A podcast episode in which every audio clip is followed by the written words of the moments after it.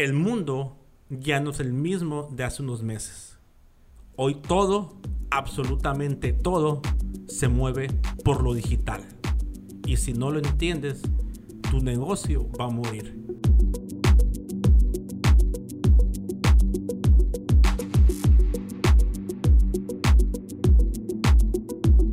Hola, bienvenidos a otro episodio de este podcast que eh, pues el único objetivo es ayudar a los arquitectos eh, a hacer y generar que arquitectos híbridos y que cambien y diseñen un mundo diferente. Bienvenido a este nuevo episodio de Blueprints y ojalá les guste el siguiente tema. ¿Qué vamos a ver el día de hoy? Eh, en el episodio 0 me presenté y les empecé a comentar sobre que quiero generar arquitectos híbridos, que quiero que se muten, que, sean creativos y que no se enfoquen única y exclusivamente a que nada más el arquitecto diseña planos, hace proyectos ejecutivos y hace obras de construcción. No, eh, muchas veces no podemos encontrar clientes, muchas veces no podemos eh, trabajar en ciertas cosas, llámese ya por eh, por favoritismos en una empresa, por corrupción en el gobierno. Hay muchos miles de temas que vamos a tomar y tocar aquí en este podcast. En otros episodios, pero ahorita nada más en tema general. Pero eh, es algo que quiero tomar y quiero que entiendan que si no entendimos que en esta contingencia, en este maldito virus que se llama COVID-19, no entendimos que el mundo ya cambió o está cambiando de una manera radical, estamos jodidos. Tenemos que entender que llámese si eres arquitecto, diseñador, lo que tú quieras, pero me voy a especificar y me voy a detallar con los arquitectos, porque es el rubro que yo quiero llegar y quiero que entiendan muchos arquitectos, tengo muchos colegas, amigos, que ahorita están batallando. No tengo obra, no tengo proyecto. Este, y es cierto, es cierto, a todos nos pegó. Pero, pero hay un cierto y pequeño grupo, perdón, y pequeño grupo que desde antes aprovechó y supo manejar todo lo digital. Y hay muchas cosas de lo que podemos hablar de lo digital.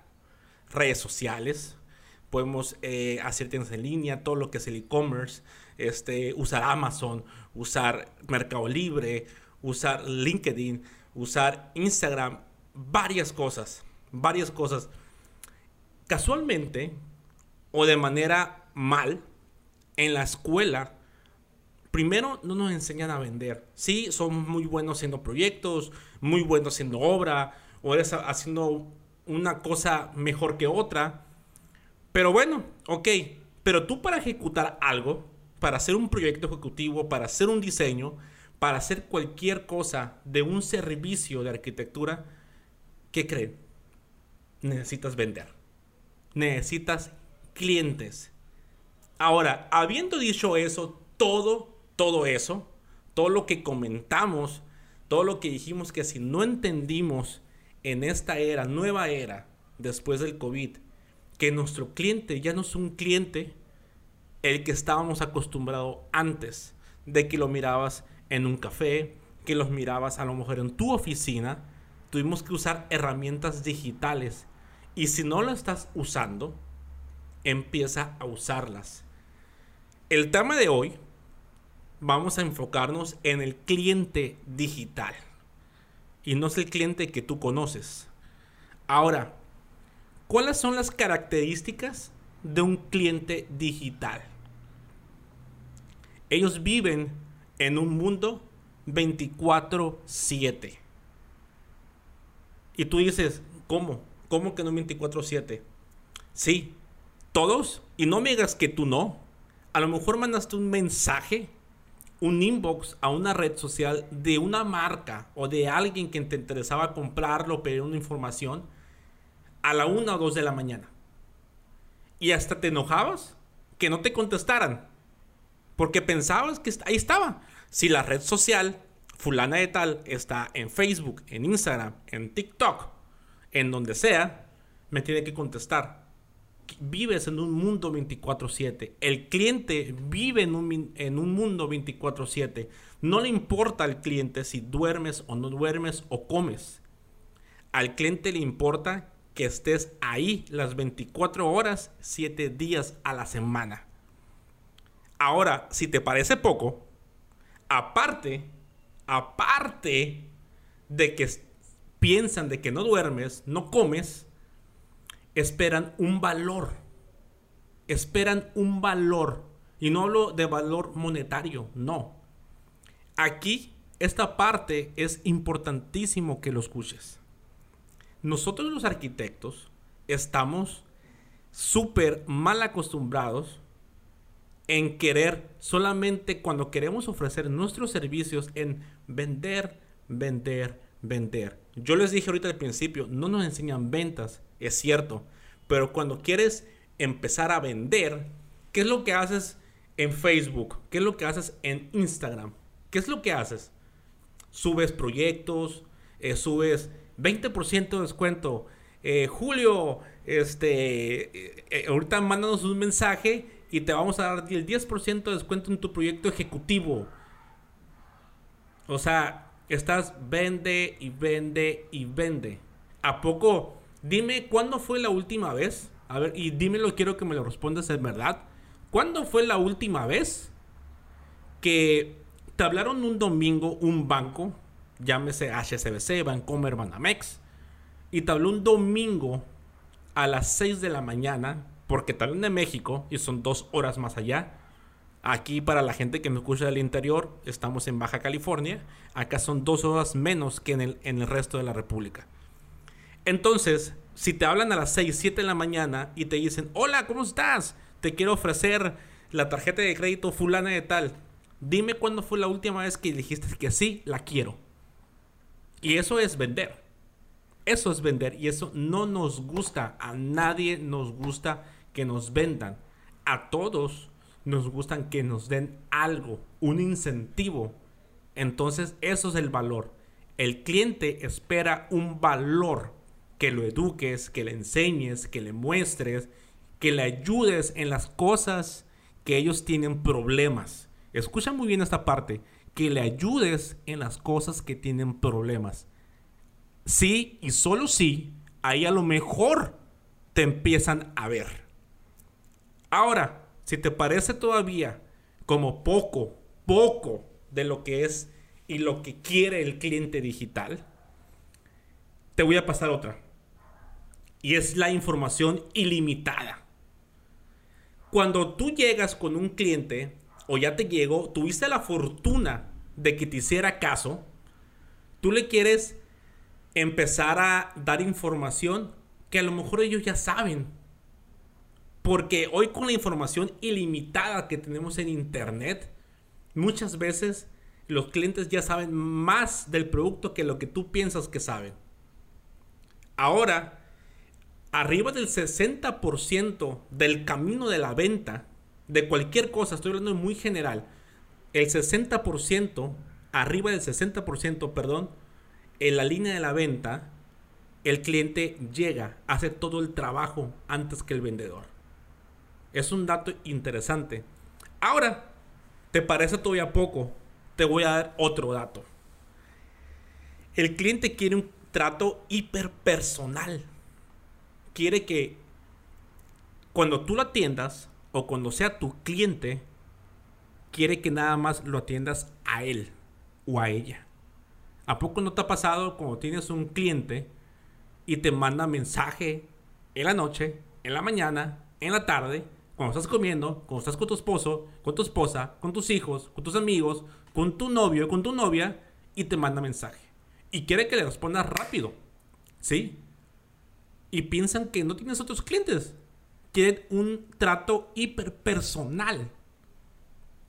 Habiendo dicho esto, son datos y son puntos muy básicos para el cliente digital.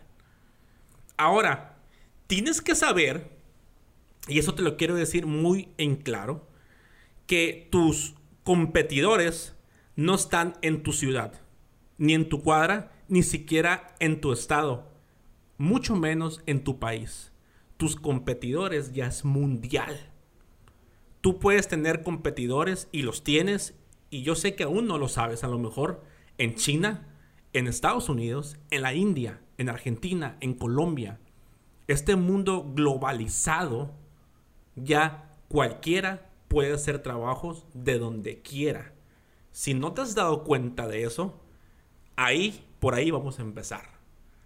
Entonces, ¿qué podemos hacer para nosotros migrar nuestros servicios a otros lados del mundo o, a otros lados de tu ciudad, como tú quieras? ¿Por qué enfocarnos o enciclarnos solamente en mi ciudad donde vivo para yo generar ingresos? Ahora, cuatro consejos básicos para que tú tengas una audiencia. ¿A qué le llamo audiencia? Cuando tú te metes ya a redes sociales, Facebook, Instagram, cualquiera que sea, tienes que generar algún tipo de audiencia, algún tipo de comunidad. Y esa comunidad, esa audiencia, tienes que tener un sentido de pertenencia, que ellos tengan un sentido de pertenencia hacia ti, que se identifiquen contigo. ¿Sí? Que ver, tienes que identificar primeramente a tu cliente, a tu audiencia, a tu comunidad. Ya que descubras y pienses bien quiénes son, tienes que ver cuáles son sus dolores, sus problemas y se los tienes que resolver después de eso ya haber entendido quién es tu cliente y le resuelves sus problemas, vas a tener que hacer contenido de manera constante, así como esto, un podcast, YouTube, microcontenido, para que la gente en algún momento de su vida te empiece a ver o a considerar. Y pues algo que se trata de hacer siempre y que yo puedo recomendar que tienes que ser radicalmente diferente. Diferente en algo. En algo tienes que ser diferente. Ahora, eh, después de todo este meollo, toda esta introducción, vamos a dar unos pequeños puntos de cómo podemos empezar en el mundo digital nosotros los arquitectos. Como ya te había mencionado, primero, lo primero que tienes que hacer es dejar de nada más hacer venta, venta y venta. Deja de vender ya por las redes sociales si es que tienes redes sociales para empezar. Y si no las tienes, empieza a abrir tu cuenta para que empieces en este mundo digital. Tanto como Facebook, Instagram, TikTok, Lazo, lo que tú quieras llamarle, no son para vender son para crear una comunidad y para generar presencia en Internet. Ya vendrá el momento con estrategias digitales para que tú puedas monetizar. Pero claro, y eso te lo dejo muy claro, no es de un día para otro. Tiene tiempo, es hacer contenido.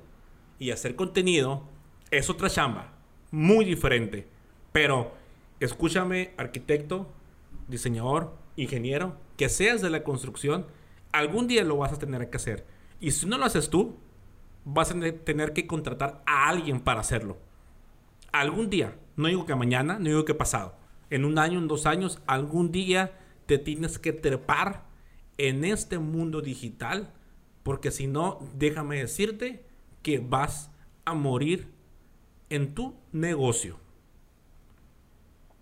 Ahora, este, habiendo dicho eso, vamos a, decir que tú ya tienes una red grande, una red grande de, seguidores en tu red social, porque serás influencer, serás lo que tú quieras, o eres una constructora, o eres un arquitecto que tienes 5 millones de seguidores o 45 mil millones de seguidores en tus redes sociales, pues mira, déjame decirte que en poco tiempo eso no va a valer de nada. Nunca lo ha valido el 100, solamente es un número que pantalla, que dice, ah, wow, tiene mucha gente.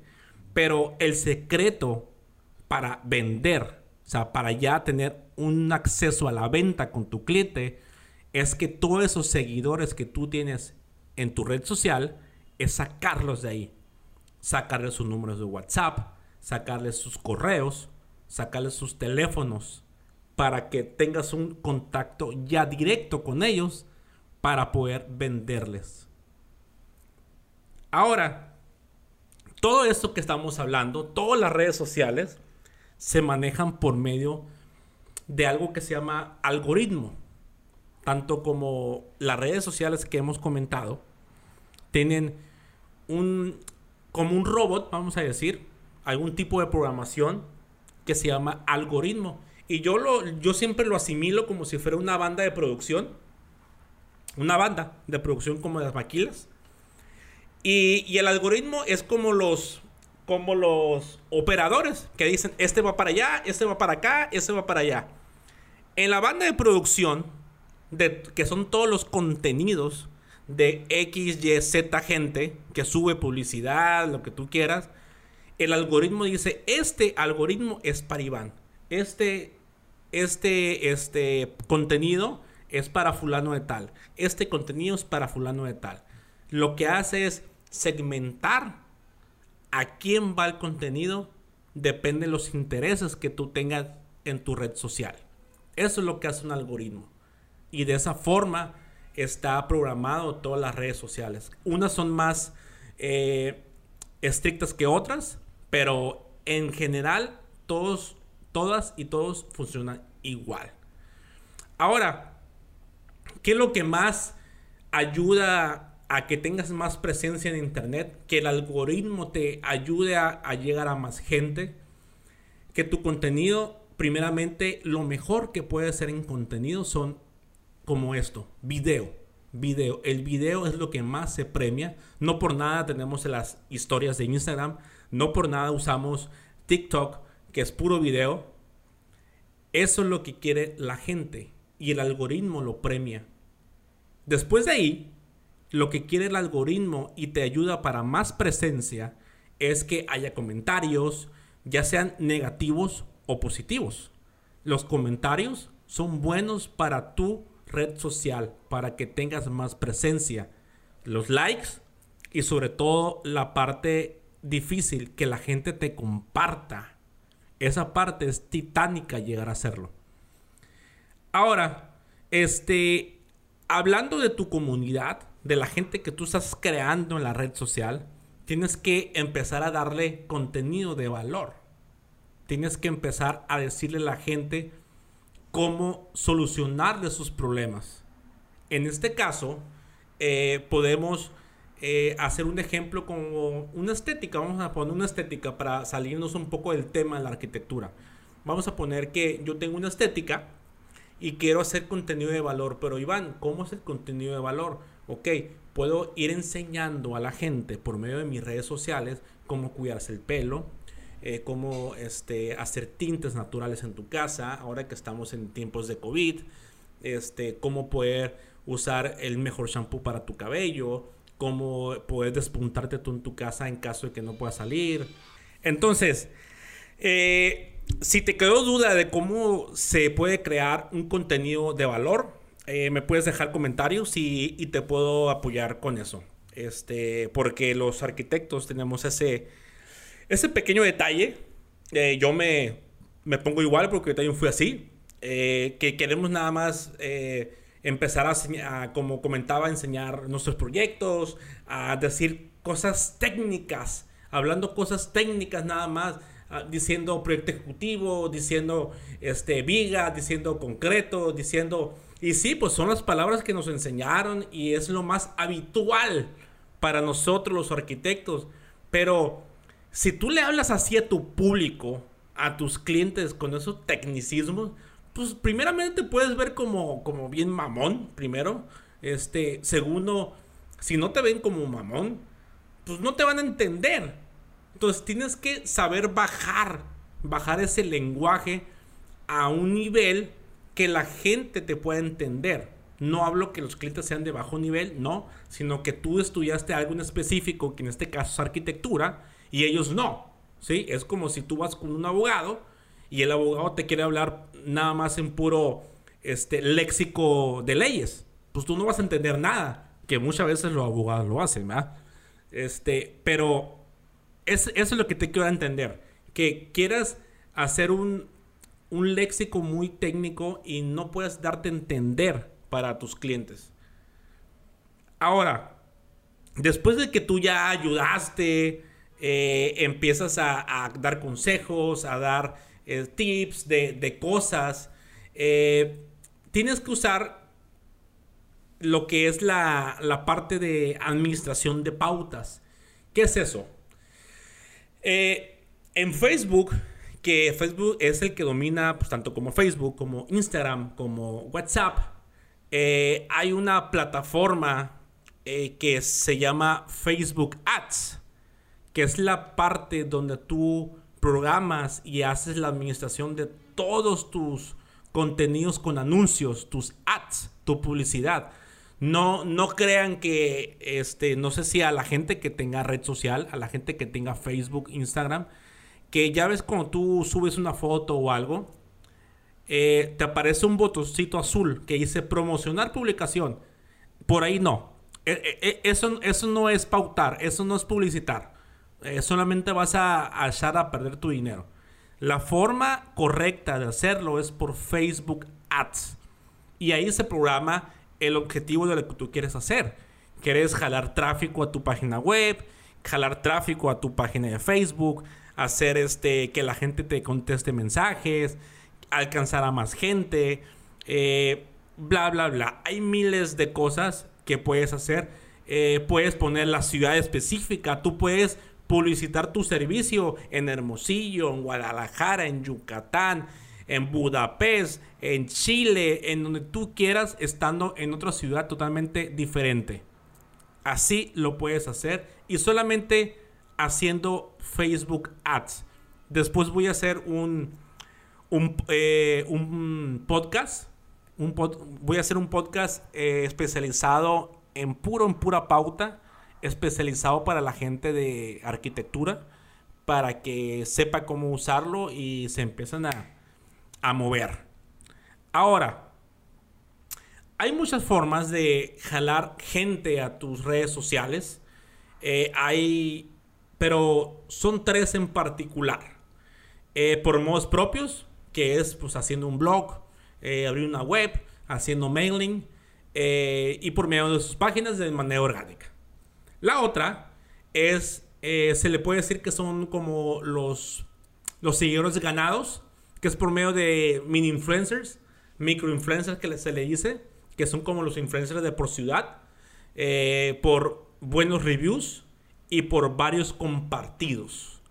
Y la parte que es la administración de pautas, que es lo que le comentaba, pues ya sea pagado, que se paga, se tiene que pagar, ya contratas a influencers, ya con más dinero y por medio de Google Ads, que también este cualquier duda que tengan de aquí, de tanto como de Google Ads, de Facebook Ads y de Instagram Ads, eh, me pueden dejar aquí un comentario y se les puedo responder a la mayor brevedad posible. De todos modos, como les comento, eh, vamos a tratar de hacer mucho más explícitos en todo esto de las redes sociales, de la cuestión del cliente digital, pero solamente lo quería dejar en modo general aquí para que vayan entrando en materia de lo que se puede tratar este podcast.